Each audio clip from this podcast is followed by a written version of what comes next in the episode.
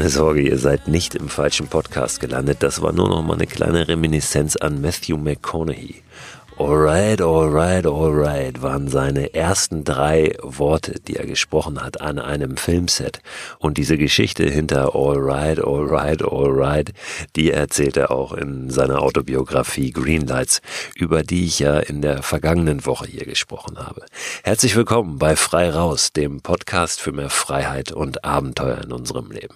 Ich bin Christo Förster und werde euch heute mitnehmen nach Ostfriesland, gleichzeitig aber auch ans ans Ende der Welt. Wie das geht, das werdet ihr gleich erfahren. Und auch nach Afrika heute. Also wir haben einiges vor. Ich habe eine Gesprächspartnerin in der heutigen Folge, die uns von Ostfriesland erzählt. Silvi Gümann, die nämlich von dort kommt, sich da richtig gut auskennt und auch über ihre Heimat schreibt. Wir werden über Heimat sprechen heute. Was bedeutet das eigentlich? Vor allen Dingen, was bedeutet das für für Silvi und warum lohnt es sich vielleicht mal einen Blick zu werfen und möglicherweise auch einen Fuß zu setzen nach Ostfriesland.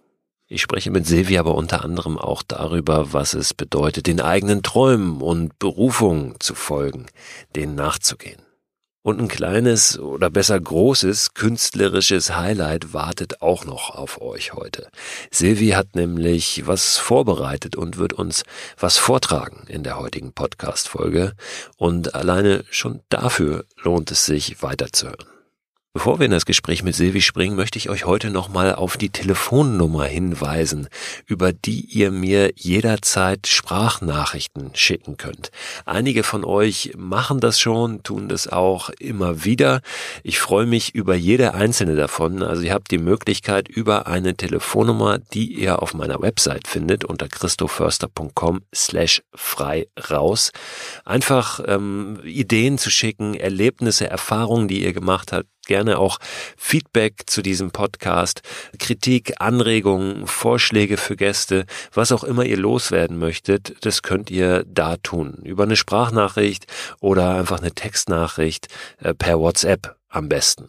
Rangehen tue ich an das Handy, was mit der Nummer verknüpft ist, nicht. Also wenn ihr anruft, dann ist es nicht zielführend, aber ich gucke mir die ganzen Nachrichten an, ich höre mir das an und ich beantworte die auch alle. Manchmal dauert es einen Moment, aber das ist auf jeden Fall ein ganz schöner Kanal, um auch ein bisschen in Austausch zu kommen. Um euch ein Beispiel zu geben, ich habe diese Woche Nachricht von Sam bekommen. Er wollte sich nicht zum Töpfern verabreden, sondern sich dafür bedanken, dass ich ihn immer wieder über den Podcast in Afrika begleitet habe. Aber hört selber kurz mal rein, was er zu sagen hatte. Lieber Christo, ich wollte dir schon ganz, ganz lange mal was schreiben oder dir eine Nachricht schicken. Ich bin der Sam ähm, und ich war jetzt ein Jahr lang in, in Afrika unterwegs und ich habe so fast jeden Morgen deinen Podcast gehört und viele, viele Folgen nachgehört. Ich war nämlich ähm, ein Jahr lang tätig als Safari Guide in Südafrika, habe dort eine Ausbildung gemacht zum Safari Ranger. Und ähm, du musst dir vorstellen, ich bin immer in der Früh losgefahren mit meinem Landcruiser und habe dort ähm, ja, die Zäune kontrolliert, ob da irgendwelche Tiere durchgekommen sind und habe währenddessen deinen Frei Raus Podcast gehört und das hat mir ein bisschen geholfen, ein bisschen auch, ähm, ja, einerseits die deutsche Sprache wieder zu hören. Ich selber komme aus Österreich und andererseits auch ein bisschen zu überlegen, was mache ich, wenn ich zurückkomme, weil ich, ähm, ja, ich bin jetzt wieder zurück in Wien, habe interessanterweise auch vorgestern in einer Höhle übernachtet und ähm, mache auch jetzt immer wieder diese Micro-Adventures. Auf jeden Fall bist du eine große Inspiration für mich und ähm, bin froh, dass ich dich entdeckt habe im Podcast und werde dich auf jeden Fall weiter verfolgen. Alles Liebe, Sam, ciao. Ja, vielen Dank von meiner Seite, Sam. Und wer weiß, vielleicht machen wir ja mal eine Podcast-Folge darüber, was du als Safari-Guide in Afrika erlebt hast. Auch das ist natürlich möglich, wenn ihr ein interessantes Thema habt, von dem ihr erzählen und berichten möchtet, dann nutzt diesen Kanal und lasst uns in Kontakt kommen. Wie gesagt, die Nummer äh, findet ihr unter christoförster.com slash frei raus. Das ist genau der Ort, wo ihr auch den Newsletter abonnieren könnt, der diesen Podcast begleitet und der immer Ende der Woche Versandt wird. Da werde ich zum Beispiel diese Woche mal hinweisen auf eine ganz interessante Doku-Reihe, die gerade in der ZDF-Mediathek verfügbar ist. Und es gibt natürlich immer noch weiterführende Infos zu den Themen aus der Podcast-Folge, die in dieser Woche lief. Und damit sind wir bei Silvi, bei Silvi Gümann und bei dem Thema Heimat, bei dem Thema Ostfriesland. Damit wir uns dem Heimatbegriff mal so ein bisschen nähern, möchte ich mit euch einmal nach Wikipedia schauen und darauf, wie der Begriff dort definiert oder beschrieben wird. Da steht, der Begriff Heimat verweist zumeist auf eine Beziehung zwischen Mensch und Raum. Im allgemeinen Sprachgebrauch wird er auf den Ort angewendet, in den ein Mensch hineingeboren wird und in dem die frühesten Sozialisationserlebnisse stattfinden, die zunächst Identität, Charakter, Mentalität, Einstellungen und Weltauffassungen prägen. So, das ist der allererste Satz. Dann geht's ganz viel um die historische Definition, woher kommt dieses Wort und so weiter. Und irgendwann geht's auch nochmal in so eine modernere Interpretation. Heimat könne auch neu gewonnen werden, da der Heimatbegriff die Möglichkeit auf Beheimatung einschließe, also auf Aneignung einer vertrauten Lebenswelt und Ausbildung sozialer Zugehörigkeiten. Die Heimat als sozialer Raum eröffne sich somit in lebens- und alltagsweltlichen Interaktionen, in Rahmen von Bekanntschaften, Freundschaften und Nachbarschaften und erschließe sich in der Auseinandersetzung mit der lebensweltlich-kulturellen Umwelt, mit dem Ziel, individuelle Handlungsgewissheiten zu erlangen. So verstanden wäre Heimat Lebensmöglichkeit und nicht Herkunftsnachweis. Heimat würde nicht länger als Kulisse verstanden, sondern als Lebenszusammenhang, als Element aktiver Auseinandersetzung. Heimat sei somit der Lebensort, an dem man zu Hause sei und sich zu Hause fühle, wo ich, und das ist ein Zitat, im vollen Sinne lebe als einer, der eingewöhnt ist und nicht nur eingeboren. Ja, da wird aus verschiedenen Werken zitiert, in denen sich schlaue Menschen mit dem Heimatbegriff auseinandersetzen. Und es wird schon deutlich, Heimat ist nicht so klar definierbar und natürlich für jeden auch etwas anderes, hat aber immer mit irgendeiner Form von Zugehörigkeitsgefühl zu tun und eben oft auch mit Identität. Wir werden diesen Heimatbegriff jetzt heute auch nicht total auseinandernehmen in der Folge. Ich wollte nur ganz gerne einleitend äh, mal so ein bisschen bisschen auch in den Raum stellen. Was ist Heimat für euch? Was bedeutet es? Welche Assoziationen habt ihr damit? Auch natürlich mit der Region, aus der ihr kommt, in der ihr groß geworden seid, was ihr erlebt habt in der doch prägenden Kindheit und genau mit dieser Lebensphase, mit der Kindheit, mit dem Großwerden, mit dem Jugendlichsein hat sich Silvi sehr intensiv auseinandergesetzt, nämlich in dem Buch, was sie geschrieben hat. Das Buch heißt Die junge Frau und das Meer mehr und ist wirklich eine ganz wunderbare, charmante, aber auch bewegende Erzählung ja, ihrer äh, prägenden Zeit in Ostfriesland. So, und jetzt haben wir genug vorgeplänkelt, jetzt wollen wir Silvi mal begrüßen. Silvi, herzlich willkommen. Schön, dass du hier bist. Moin, freut mich, dass ich da sein darf. Moin. Und moin, moin wäre jetzt schon zu viel, richtig? Das wäre Gesabbel, genau. ja, genau. Ja, wir hoffen, dass wir heute nicht zu sehr ins Nerdige hier abdriften, weil ich ja auch norddeutsch geprägt bin. Mhm. Du bist es auch. Trotzdem wollen wir natürlich über Norden sprechen ja, heute, weil der Norden ja gut. so schön ist. Genau, aber schwierig, da nicht nerdig abzudriften. Nicht nerdig oder nordig, ne? Ja, genau. genau. Der Norden hat aber auch viele Gesichter und es gibt auch da einige Dinge zu differenzieren. Du kommst aus einer ganz besonderen Ecke im Norden, aus Ostfriesland. Wir wollen heute mal so ein bisschen erfahren, mich interessiert es auch, was, ja, was macht jetzt Ostfriesland so aus? Was macht dich aus als Ostfriesin? Und warum ist das überhaupt so ein Thema auch für dich, ne? Dieses Ostfriesen sein. Als erstes möchte ich aber mit dir über den anstehenden Herbst sprechen. Der Sommer geht gerade schon vorüber. Ne? Man merkt es draußen, es wird langsam so ein bisschen kalt und windig. Ist das die Jahreszeit, die eigentlich deine Liebste ist? Ja, eigentlich schon. Und zwar aus einem Grund. Äh, in Ostfriesland, wo ich herkomme, bricht damit ähm, ja die fünfte Jahreszeit an. Und zwar die Jahreszeit, in der der Gallimarkt stattfindet. Das kann gar keiner verstehen. Das ist ein bisschen so wie der Hamburger Dom, findet aber in Leer in der Altstadt statt. Ähm, und das ist was ganz Besonderes. Das fängt nämlich an mit dem Viehmarkt. Und auf diesem Viehmarkt kann man tatsächlich mit Handschlag noch eine Kuh kaufen. Und ich finde, das ist so sinnbildlich für unsere ähm, ja, für meine Heimat einfach äh, und macht die auch so aus. Ich finde es total witzig. Gerade weil daran auch noch die äh, Wahl der Miss Ostfriesland gekoppelt ist. Und man sollte ja meinen, dass da irgendwie eine brünette, langbeinige ähm, Schönheit gewählt wird oder eine Blondine oder was weiß ich nicht. Aber tatsächlich wird da eine, ja, bunt gescheckte Kuh gewählt und äh, in einer riesigen Halle mit Landwirten und ähm, auch noch die mit dem dicksten Euter und die gewinnt dann. Und äh, ja, irgendwie sagt das ganz schön viel über meine Heimat aus und zwar ja viel über Bodenständigkeit, finde ich. Bist du ähm, oft noch da auf diesem Viehmarkt auch? Ist das so ein Event, wo man dann zurückreist als, als diejenigen, um das vorwegzunehmen? Du lebst momentan nicht mehr in Ostfriesland, lebst hier in Hamburg, wo wir uns jetzt auch genau. heute treffen und aufzeichnen, kommst aber von da. Ähm, ist das so ein Anlass, wieder zurückzugehen und auch alle zu treffen von früher. Es gibt ja diese Anlässe eigentlich überall. Auf jeden ne? Fall.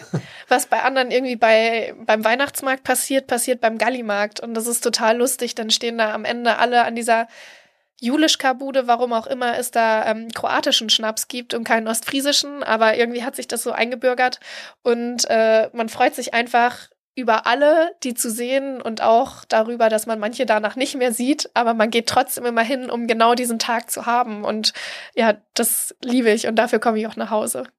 Aber nochmal zurück zum, zum Herbst als Jahreszeit. Wenn Ostfriesland eine Jahreszeit wäre, wäre es Herbst? Hm, weiß ich gar nicht so genau.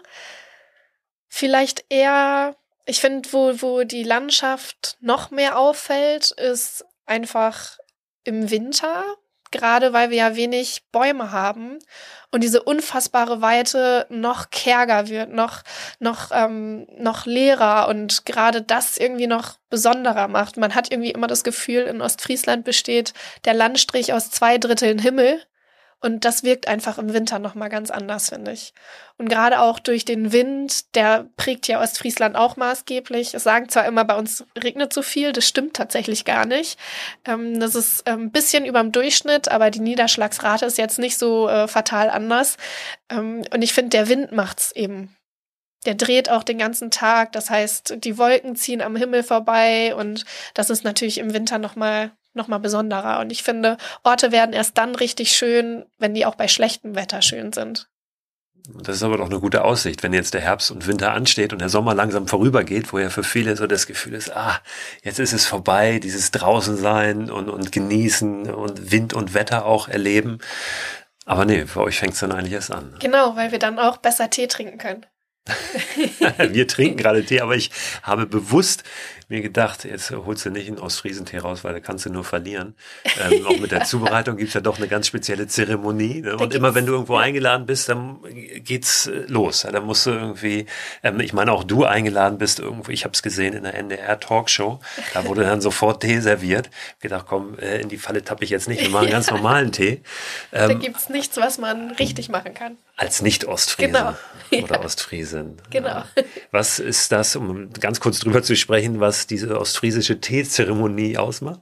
Ja, ich glaube, das ist in, einem, in einer Welt, in der alles irgendwie immer schneller wird und äh, man das Gefühl hat, manchmal man kommt gar nicht mehr mit, ist das für mich so ein Alltagsanker. Das ist einfach ein Konzept der Entschleunigung, was gerade, finde ich, auch für Ostfriesland steht ähm, man hat, man nimmt sich noch Zeit für was. Also so wie man Schallplatten hört, ist das mit diesem Tee zubereiten auch was, was viel intensiver bei uns irgendwie gemacht wird und äh, nicht umsonst eben immaterielles Weltkulturerbe ist. Ne? Das hat eine identitätsstiftende Funktion und beruht tatsächlich noch auf, aus der Zeit, als wir ja TorfarbeiterInnen hatten, die ähm, ja Torf gestochen hatten und alle sehr arm waren und Tee als Zwischenmahlzeit genutzt haben. Eben mit diesem Klunche, mit dem, also Candice für Nicht-Ostfriesinnen ähm, und eben der dicken Sahneschicht, die einen unheimlich hohen Fettgehalt hat, was natürlich auch mit der Landwirtschaft wieder zusammenhängt, die bei uns sehr stark ausgeprägt ist.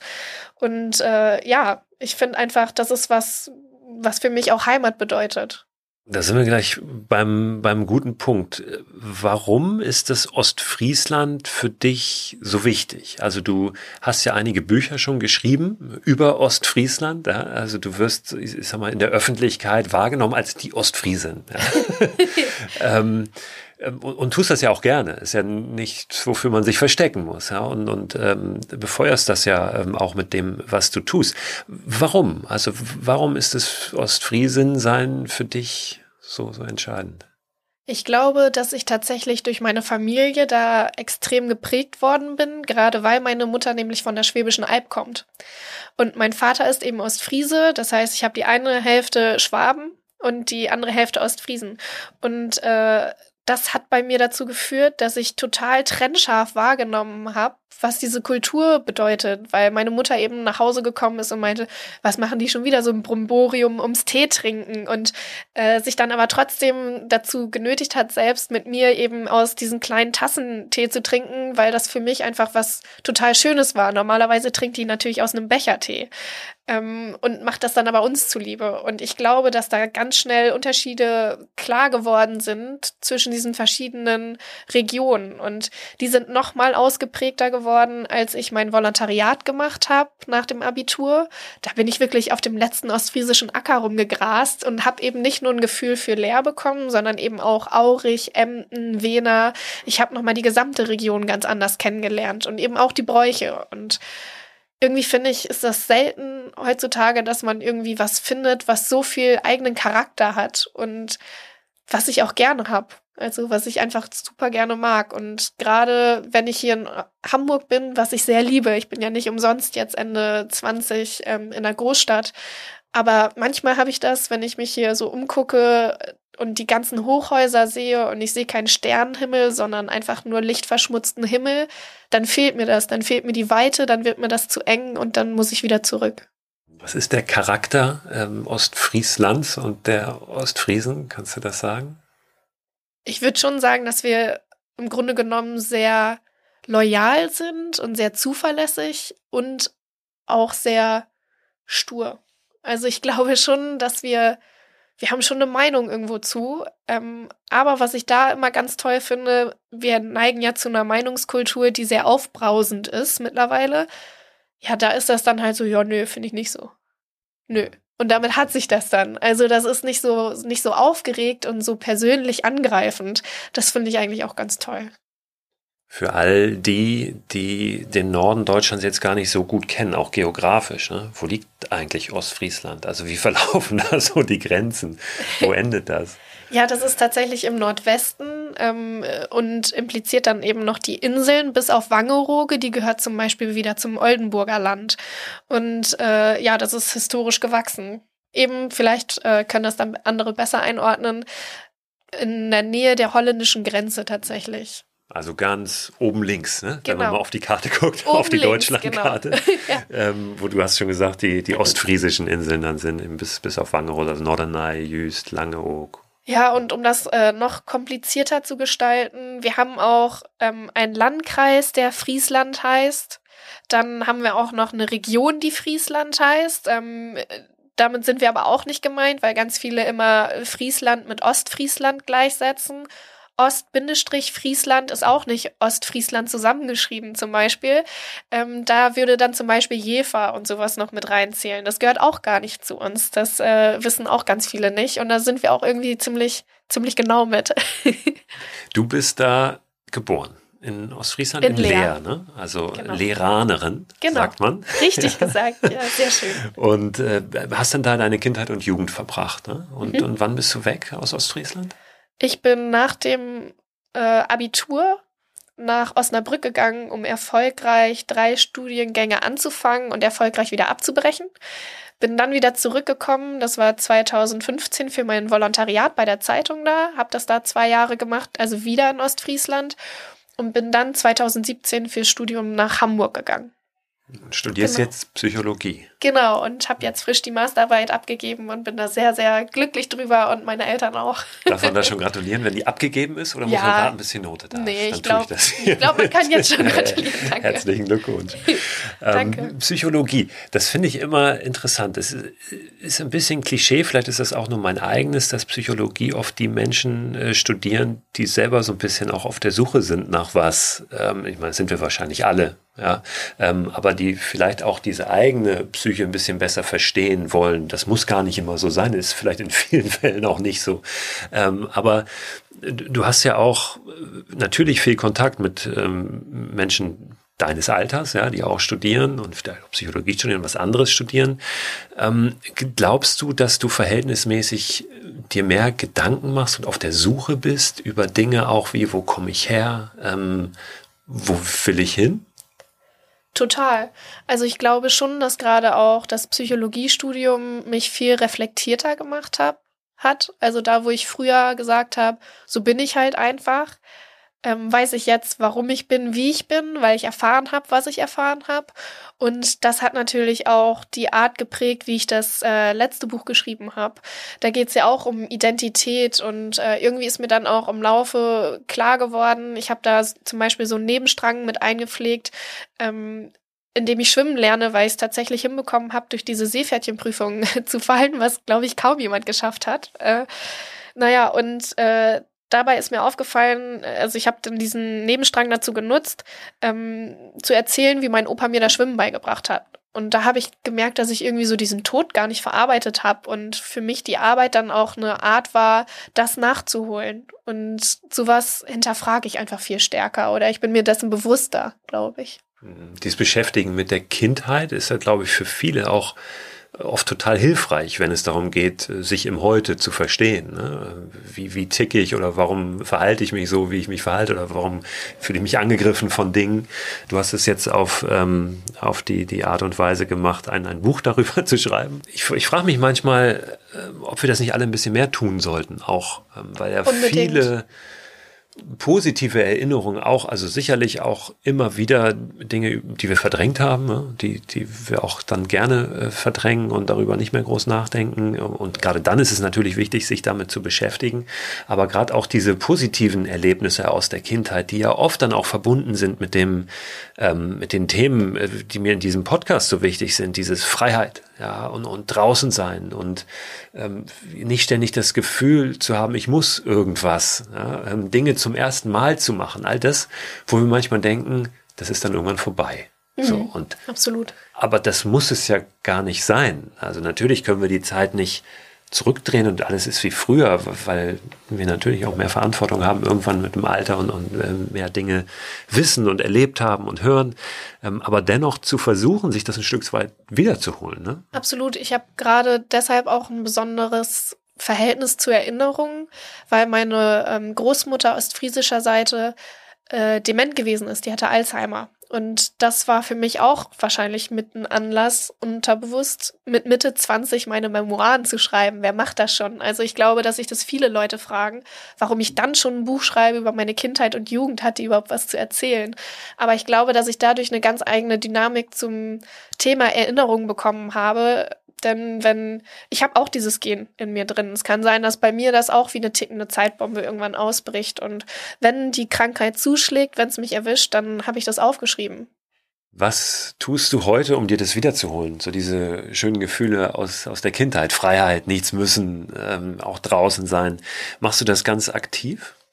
Ja, würde ich schon sagen. Ähm, ich mache das vor allem auch durch Schreiben weil ich dadurch einen anderen Zugang zu mir bekomme, gerade auch zu emotionalen Dingen, was ich sonst manchmal beiseite schiebe, da merke ich einfach, dass ich da durch Schreiben ganz anderen Zugriff kriege und eben auch durch meine Heimatbesuche. Also es gibt da so eine Bohrinsel, so ein Überbleibsel. Das ist eigentlich eine ähm, Betonplattform, die so ins Nichts verläuft. Ähm, auf der anderen Seite sieht man schon Holland. Und zwischendurch ist ganz viel Watt und graue See. Und da ist meine Mutter früher immer mit mir hingefahren, weil ich ein ziemlich unruhiges Kind gewesen bin. Und immer wenn es dann zu doll geworden ist, hat sie mich eben dick eingepackt und in den alten Golf gesetzt. Und dann sind wir da hingefahren. Und gerade da bin ich dann erst ruhig geworden, weil so viel los war, weil so viel Wind da war, so viel Gerüche und Eindrücke, dass ich ganz ruhig geworden bin. Und das suche ich mir immer noch. Also wenn ich merke, mir geht's nicht gut, mir ist es zu viel gerade, dann, dann brauche ich das auch. Das heißt, dann fährst du dahin ja. tatsächlich ja. Und, und, suchst diesen Ort auf. Ja. Das Ende der Welt, richtig? Genau. Eentje van der Welt. So heißt das, genau. Eentje van der Welt, weil äh, Holland nicht weit weg ist. Genau, und weil es sich auch ein bisschen wie das Ende der Welt anfühlt. Und ich habe auch im, im, Buch geschrieben, und wenn das jetzt das Ende der Welt ist, dann ist das okay. Denn meine Heimat ist natürlich bedroht vom Klimawandel. Wir sind auf einem Landstrich, der eigentlich gar nicht dafür gedacht war, dass man darauf lebt. Wir trotzen seit Jahrhunderten diesem Land ähm, ja irgendwie dieses Leben ab, das dort stattfindet. Und die ganzen Kanäle, die ganzen Sperrwerke sorgen dafür, dass wir da leben können. Ostfriesland ist eine riesige Badewanne, bei der regelmäßig der Stöpsel gezogen werden muss, damit wir da leben können. Und gerade das hat mich auch nochmal dazu bewogen, eben das Buch zu schreiben, weil das natürlich was ist, was mich mittelfristig betreffen wird. Wenn man sich Studien anguckt, auch Hamburg, ich meine, irgendwie habe ich das nicht schlau gemacht. Ich habe mir zwei Orte gesucht, in die ich mich verliebt habe, äh, die beide unheimlich bedroht sind, weil die so wassernah sind. Und äh, ja, das war mir auch noch wichtig, das im Buch mit aufzugreifen, weshalb es übrigens auch klimaneutral ist. Klimaneutral heißt, ähm, die Produktion ist ent entsprechend eben gewesen und auch genau. das Papier gewählt. Da werden Emissionen ausgeglichen und das ist das erste Buch in dem Verlag, bei dem das so passiert ist, worauf ich echt ein bisschen stolz bin.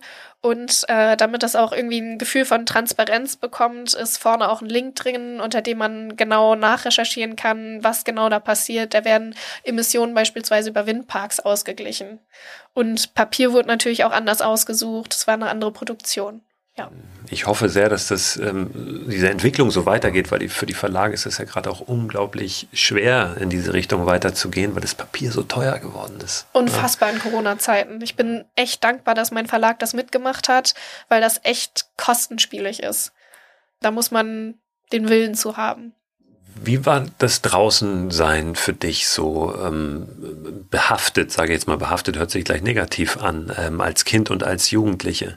War das was völlig Normales oder war das was, wo du aufgebrochen bist und dann mit deinen Eltern am Wochenende wandern gegangen bist, im klassischen Sinne der Outdoor-Aktivitäten gemacht hast?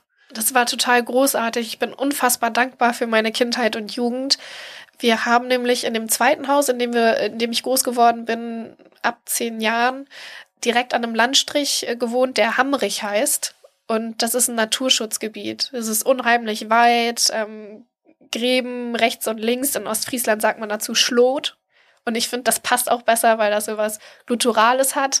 Äh, sind das, es ist nichts anderes als ja Brackwasser mit ein bisschen Gülle gemischt ähm, von den ganzen Kühen drumherum. Und da sind wir dann immer losgegangen und sind über Gräben gesprungen. Ich bin vor allem reingefallen. Dazu gibt's auch noch ein Kapitel. Ähm, und das war total schön. Das war eine unheimliche Freiheit, die man da hatte. Da hat sich keiner Gedanken drüber gemacht, wo sind die Kinder denn jetzt? Oder ähm, passiert denen gerade irgendwas? Das Schlimmste, was eben passieren konnte, war, dass man in so einen Schlot reinfällt und dann halt stinkend nach Hause kam. Und das ist natürlich ein unheimlicher Luxus und hat natürlich auch mein Bedürfnis dazu geprägt, irgendwann immer wieder raus zu müssen. Wie machst du das heute? Also ähm, auch so, ich sag mal, pragmatisch, dass du ähm, spazieren gehst, dass du dir Orte aufsuchst, an denen du dich aufhältst, oder dann doch ähm, dir Funktionsklamotten kaufst und Berge besteigst?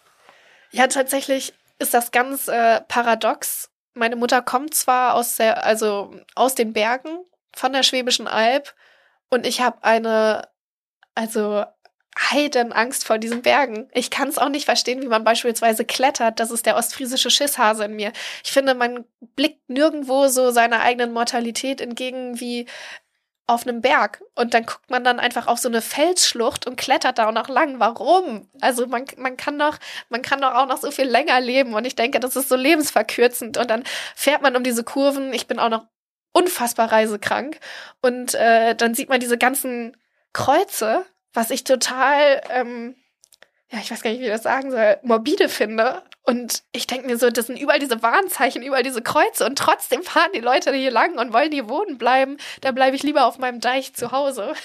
so auf dem platten Land stehen die Kreuze dann meist an irgendwelchen Laternenpfählen oder den, dem einen Baum, der dann noch in der Kurve steht, weil äh, irgendwelche jungen Menschen leider mit 18 gerade den Führerschein zu viel getrunken nach der Disco gegen, gegen den Baum gefahren sind. Ne? Auch ganz ähm, tragisch, aber ähm, Vielleicht nicht in der, in der Vielzahl. Aber es ist dann auch wieder, und das ist ja auch äh, nachvollziehbar, nicht das, was du kennst. Nee, genau. genau. Das ist einfach der ostfriesische Schisshase in mir. Ich finde, das macht Ostfriesen auch aus, ähm, dass die sehr große Gewohnheitstiere sind in den meisten Fällen. Und äh, gerade diese Reisekrankheit, die hat mir die Berge echt ruiniert. Wir hatten zum Beispiel auf den Fahrten zu meinen Großeltern immer diesen einen Hof, bei dem wir anhalten mussten, weil spätestens da ich mich übergeben musste. Das heißt, wir kannten den Mann da per Handschlag und Namen nur, weil ich jeden Sommer in seinen Gully gespuckt habe. Das, ist, das kann man sich echt nicht vorstellen. Ähm, und allein, also auch die ganze Kultur da, dass sie jetzt ähm, Nachnamen zuerst nennen, also zum Beispiel Knöpfler Heinz oder sowas, finde ich auch total charmant und ich liebe auch die, die schwäbische Kultur, aber vom Landstrich her fühle ich mich sehr viel sicherer, vielleicht in Ostfriesland. Hast du trotzdem das Bedürfnis gehabt, dann äh, aufzubrechen und loszuziehen in die weite Welt, was ja oft kommt dann in einem bestimmten Alter, ja, wenn man fertig ist mit vielleicht Schule, Ausbildung, ähm, Studium oder Volontariat, dann doch mal weiß ich nicht, äh, eine Weltreise zu machen, Backpacken zu gehen. Hast du das gemacht? Total. Also ich war in Thailand für einen Monat, dann war ich also auch alleine, alleine noch auf den Kapverden ähm, und auch noch ganz vielen, in ganz vielen anderen Ländern. Ich war auch in, in Amerika, in, in Kansas und habe das total genossen. Ich glaube, daran wächst man natürlich auch. Ich glaube aber auch oft, dass so eine Reise in die Fremde ein Weg ist, um vor der Fremde in sich selbst zu fliehen. Und ich glaube, das ist okay, weil wir alle haben solche Abwehrmechanismen, ohne die würden wir gar nicht funktionieren. Und ich glaube, dass man trotzdem über sich hinauswächst. Ich glaube aber trotzdem, dass man sich manchmal auch fragen sollte, warum muss ich gerade weg? Mhm. Ja, total, total ja. wichtig. Ich habe so einen äh, Poetry Slam von dir äh, gehört, vorhin noch, ähm, über die Generation Y, ja, also Generation Y, wo es äh, ein bisschen auch darum ging, ähm, dass man ja irgendwie äh, damit post und auch postet, ja, wo man überall ist und an den tollsten Sehenswürdigkeiten der Welt. Aber am Ende ja doch irgendwie äh, teilweise die Sachen gar nicht so richtig auf die Kette kriegt, ehrlich zu sich selbst zu sein, auch unter anderem. Ne? Ja, man muss sich dann fragen, warum, warum mache ich das eigentlich gerade? Für wen reise ich? Reise ich gerade für mich selbst oder reise ich gerade fürs Internet? Und gerade dieser Reflex, alles, was man sieht, immer aufnehmen zu wollen und dann eben zu teilen, ist ja auch eine Flucht vor der Einsamkeit. Weil wir es vielleicht dann doch nicht aushalten oder doch gar nicht so schön alleine gerade finden in diesem Moment. Und davon nehme ich mich nicht aus. Ich meine, ich gehöre dazu, zu dieser Generation, über die ich geschrieben habe. Ich glaube aber trotzdem, dass das wichtig ist, dass man sich dessen bewusst ist manchmal und dass man dann versucht, ein bisschen mehr im Moment zu sein. Ich glaube, dass das ähm, sehr, sehr wichtig ist, was du gerade gesagt hast, dieses, ähm, für wen mache ich das? Ne? Mache ich das wirklich für mich oder für irgendjemand anderen, sei es das Internet oder auch Freunde oder irgendeine Erwartung, der ich entsprechen möchte. Warum will ich das eigentlich? Weil du nimmst dich immer selber mit, ne? egal immer, ja. wo du hingehst. Und am Ende ist dieses oft nicht allein oder einsam sein können, auch nochmal ein Unterschied, allein mhm. und einsam. Ähm, man muss nicht einsam sein, wenn man alleine ist, aber der, das, das man immer wieder auch in, auf Reisen dann in diesen Backpacker-Hostels landet, wo dann doch Deutsch gesprochen wird, weil man sich da wohlfühlt. Ja, ja. absolut. Oder Englisch, wenigstens braucht. Englisch, ja. Dass noch ein paar andere da sind, die ähnlich ticken, Total. Ähm, um, um sich dem Fremden dann doch nicht zu sehr auszusetzen. Ne? Oder wir Ostfriesen, wie wir das machen, Leitungswasser mit in den Urlaub nehmen und äh, unsere Teebeutel. Das machen tatsächlich unfassbar viele und ich glaube, da schütteln andere Menschen aus anderen Regionen echt den, den Kopf und schlagen die Hände über dem Kopf zusammen. Ähm, aber gerade das mit dem Leitungswasser, also es nimmt mit dem Tee trinken bei uns auch absurde Züge an. das hört sich echt äh, verrückt an. Ja. Aber äh, habe ich auch noch nie gehört, wenn wir mal irgendwo in Ostfriese oder in Ostfriesen begegnen, die ihren eigenen Tee aufkocht, weiß ich, weiß ich Bescheid.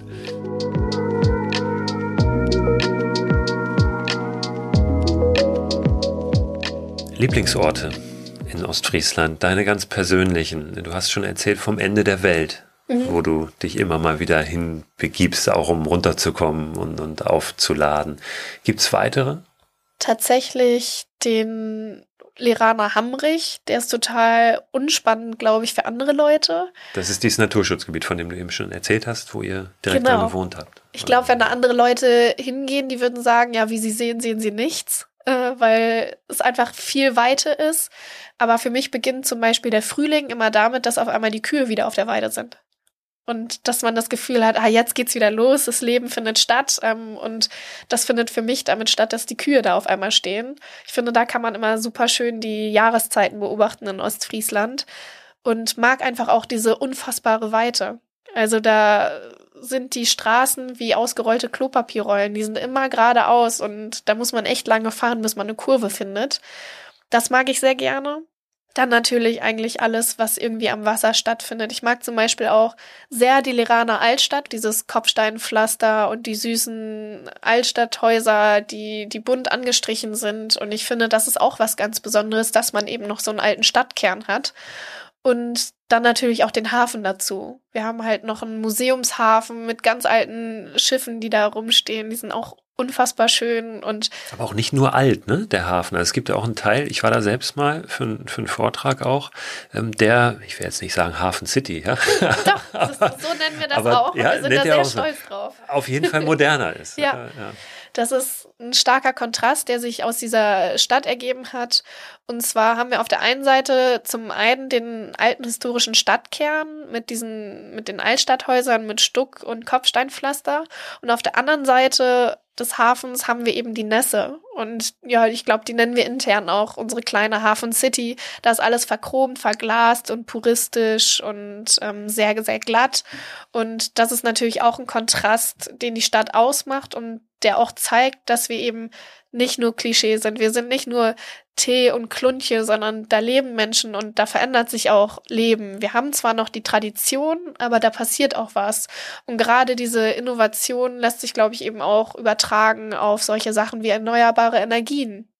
Ähm, wenn sowas passiert, dann, dann passiert es auch gerade bei uns. Und das ist, glaube ich, auch was, was, was schön ist, weil wir uns der Natur die uns umgibt und ähm, in der wir leben können, sehr bewusst sind und da auch, glaube ich, echt dankbar für sind, dass wir das können. Jetzt habe ich dich aber unterbrochen. Hattest du noch einen Lieblingsort? Noch einen Lieblingsort. ähm, natürlich bin ich auch total gern auf den ostfriesischen Inseln, weil die wirklich sehr, sehr klein sind. Äh, man kann die zu Fuß ablaufen in den meisten Fällen und ich finde, die haben unheimlich viel zu bieten und jeder auf ihre eigene Art. Also die haben, die haben die sind ganz unterschiedlich, auch weil viele die immer über einen Kamm scheren und sagen, so, das ist die, das sind die, die Perlen vor der ostfriesischen Küste. Ich finde, die sind sehr unterschiedlich in der Art, wie sie sind. Auf der einen kann man Fahrrad fahren, auf der anderen nur Auto. Man entschleunigt da, finde ich, auch nochmal anders. Auch gerade, weil das Klima eben auch sehr gesundheitsfreundlich ist und man da toll spazieren gehen kann und ich, ja, die mag ich auch unfassbar gerne. Da mag ich Spiekeroog zum Beispiel auch sehr, sehr gerne. Ist Spiekeroog auch autofrei? Also ich weiß, ja. Langeoog ist auch autofrei, ne? Da genau. fährt man dann mit so einer kleinen Bimmelbahn ja, von der Fähre an den Ort und das ja. ist großartig. Ja. Und da fängt, also wir sagen ja auch immer, ähm, Urlaub fängt auf der Fähre an. Und das ist es auch für mich. Also wenn man dann auf dieser Fähre steht, dann lässt man alles schon hinter sich. Das ist irgendwie ein Eintritt in eine andere Welt. Und das ist vielleicht auch so ein kleines Mikroabenteuer. Und ich finde, gerade in Ostfriesland, ähm, das ist vielleicht kein spezifischer Ort, aber generell in Ostfriesland entdeckt man einen anderen Sternenhimmel. Da gibt's so wenig Lichtverschmutzung, wir haben so wenig Leuchtreklame. Wenn man den Kopf wirklich in den Nacken legt, dann sieht man den Himmel fast so, wie man den nirgendwo mehr finden kann. Gerade auch in, in Großstädten oder in, in anderen Städten und auch einfach mit dieser unheimlichen Weite. Man hat das Gefühl, man steht im Himmel. Schön. Schön. Du, ich habe das vorhin schon angesprochen, äh, machst ja Poetry Slam. Und du hast gesagt, du hast vielleicht was dabei, ja, was du äh, präsentieren kannst. Gerne. Worum geht's? Oder wollen wir nachher drüber sprechen? Ja, der äh, Poetry Slam heißt Heimat. Den mhm. habe ich auch in der NDR Talkshow vorgestellt und ja, ich glaube, der Titel sagt schon alles. Da geht es um mein Gefühl oder meine Verbindung zur Heimat. Ja, dann äh, bitte de deine Bühne, dein Mikrofon. Du machst das aus dem Kopf, ne? Ja. Ja, gut. Dann will ich dich jetzt gar nicht weiter stören. Der Text heißt Heimat. Heimat ist, wenn mein Herz Wellen schlägt. Heimat ist, wo sich alles und nichts bewegt. Heimat ist, wenn die Zeit stillsteht und trotzdem rennt. Heimat ist für mich der Ort, wo jeder jeden kennt. Heimat ist, wo der Wind rauscht, wo er durch die Kleidung fährt, an ihr zerrt und sie aufbauscht. Heimat ist, wenn Wildgänse in den Himmel kreischen, da, wo Windräder nach den Wolken greifen, sie mit ihren weißen Fingern streifen, da, wo Störche durch Felder stachsen, da, wo niemals Bäume wachsen, da, wo Grashalme unter Hufen knacksen, hier bin ich aufgewachsen. Hier wurde ich die, die ich bin. Hier habe ich mich zigfach verloren und ergebe immer wieder Sinn. Hier bleibe ich klein und ewig Kind.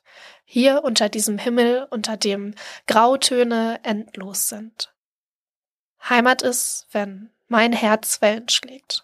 Heimat ist, wo sich alles und nichts bewegt. Heimat ist, wenn die Zeit stillsteht und trotzdem rennt. Heimat ist für mich der Ort, wo jeder jeden kennt. Vielen Dank, das war sehr schön. Da, das ist ja eigentlich eine Beschreibung, ja, zu der gar nichts weiter hinzuzufügen ist. Den kann ich ja noch so viel fragen und versuchen, irgendwie aus dir herauszubekommen. Da, da ist das ja alles drin. Jetzt muss ich gucken, ob ich da irgendwie noch einen Anknüpfpunkt finde, weil eigentlich muss man genau danach das Mikro ausmachen. Jetzt gibt es nichts mehr zu sagen. Das kommentieren wir nicht weiter. Ähm, und dann lassen wir die Hörerinnen und Hörer mal mit alleine. Aber äh, natürlich will ich von dir noch wissen, wie bist du dazu gekommen, äh, zum Poetry Slam? Ja, ich glaube, das war so, dass ich schon immer gerne Deutsch als Unterrichtsfach hatte. Also meine Eltern haben sich immer furchtbar drüber lustig gemacht, dass ich im, in der Grundschule schon die Gedichte so inbrünstig vorgetragen habe. Das fand ich immer am, am tollsten und es war wahrscheinlich auch am uncoolsten, wie man sein konnte, aber hat mir schon immer total viel Spaß gemacht. Da gab es auch immer diese Übungen, wo man Reime raussuchen musste und vollenden musste und das mochte ich eigentlich immer am liebsten. Dann habe ich immer schon so ein bisschen nebenbei geschrieben, hab's aber niemandem gezeigt. Und deshalb hat meine Schwester dann irgendwann mal gesagt, als ich in Osnabrück war beim Studium, du hast Texte und ich melde dich jetzt an und hat mich tatsächlich in Osnabrück einfach angemeldet und ich war noch nie bei so einem Poetry Slam. Ich hatte unfassbare Angst. Ich habe fast das Mikrofon verschluckt. Und äh, ja, so fing das dann an, einfach diese Hemmschwelle zu überwinden, eigentlich auch auf der Bühne zu stehen, weil natürlich Schreiben auch viel mit Introversion zu tun hat. Also eigentlich was ist, womit man einen besseren Zugang zu sich selbst bekommt und was viel allein stattfindet. Und das dann eben zu teilen. Und das war dann irgendwie so dieses Bindeglied dazu, was mir, glaube ich, auch sehr viel gebracht und geholfen hat. Das hat ja viel dann natürlich auch mit, mit Selbstbewusstsein und Selbstvertrauen zu tun, um dann überhaupt rauszugehen und zu sagen, ich, ich bin jung, ja, aber ich habe trotzdem was zu sagen. Ich kann mir vorstellen, dass das ja auch ein, ein, Schritt ist, der gar nicht so einfach ist, auch dann irgendwann mit Mitte 20 zu sagen, jetzt schreibe ich eine, ein autobiografisches Buch, ja, ähm, sich das selber zu erlauben, zu sagen, ich, ich habe was zu sagen. Ja, absolut. Also ich glaube, ich habe am Anfang sehr viel gegen mich selbst angeschrieben. Das mache ich aber bei jedem Buch. Also ist jetzt das dritte gewesen und am Anfang denke ich immer so typisch Impostor-Syndrom, jetzt finden es alle raus. Jetzt ist der Moment, wo alle sehen, ich kann gar nichts. Ähm, das ist alles irgendwie ein Lügengebilde und das fällt jetzt in sich zusammen. Und da schreibe ich gegen mich selbst an. Und ich meine, so ein Buch zu schreiben, das muss man wirklich wollen. Sonst kriegt man das nicht fertig und stellt das auch nicht fertig. Dann, da, da braucht man zwischendurch, glaube ich, Nerven aus Drahtseilen. Und ja, da, da kämpft man viel mit sich selbst. Ich zumindest. Ich sag mal, dieses Schreiben und Autorinnen-Dasein wird ja nach wie vor oft immer noch so als brotlose Kunst auch gesehen. Ich kann mir auch vorstellen, gerade ähm, wenn man aus einer Gegend kommt, die dann ähm, naja, wo alles so, wo die Uhren ein bisschen langsamer gehen. Ne? Ja, ja.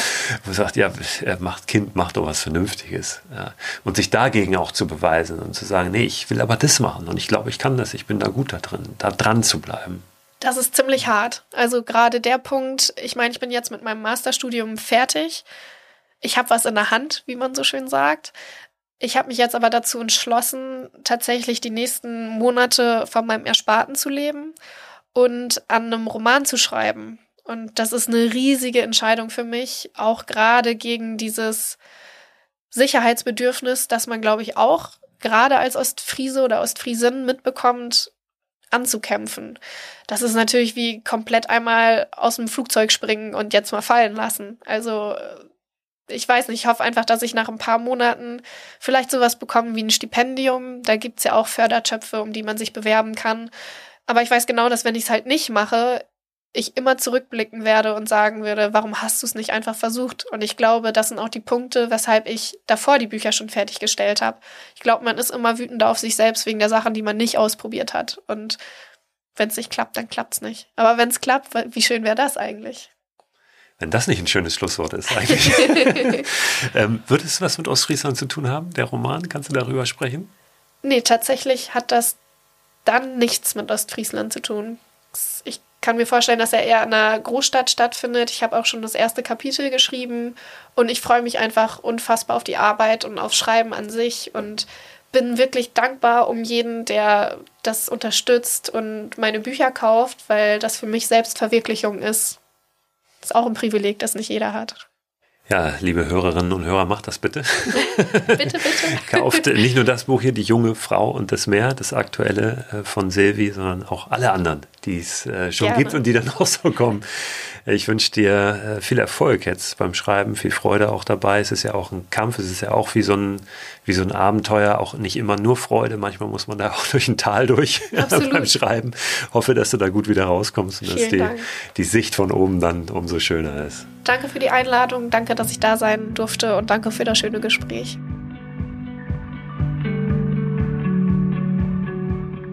So, jetzt sabbel ich auch nicht mehr viel hinten raus. Nur noch mal kurz der Hinweis darauf, dass Silvi unterwegs ist mit ihrem Buch, dass sie Lesungen macht, dass sie sich freut, wenn ihr vorbeikommt, wo das der Fall sein wird, wann das der Fall sein wird. Das erfahrt ihr immer am zuverlässigsten auf ihrem Instagram-Account. Einfach bei Instagram mal nach Silvi Gümann suchen. Ihr könnt aber auch ganz einfach Ende der Woche in den Newsletter reingucken, der diesen Podcast begleitet. Da werde ich die Links nochmal aufführen zu Ihrem Instagram-Account, auch die Infos zu dem Buch Die junge Frau und das Meer und ja, alles weitere reinpacken, was ihr über Silvi wissen müsst. Wenn ihr diesen Newsletter noch nicht abonniert habt, tut das unter christoförster.com slash frei raus. Ich freue mich, wenn ihr nächsten Donnerstag zur neuen Folge wieder reinhört. Und wenn ihr bis dahin nicht warten könnt, dann wühlt doch einfach mal im Archiv. Es gibt viel, viel zu hören. Es sind viele Folgen entstanden, auch in den letzten Monaten und Jahren schon. Und da steckt ganz viel Inspiration in jeder einzelnen drin. Macht's gut und seht zu, dass ihr rauskommt.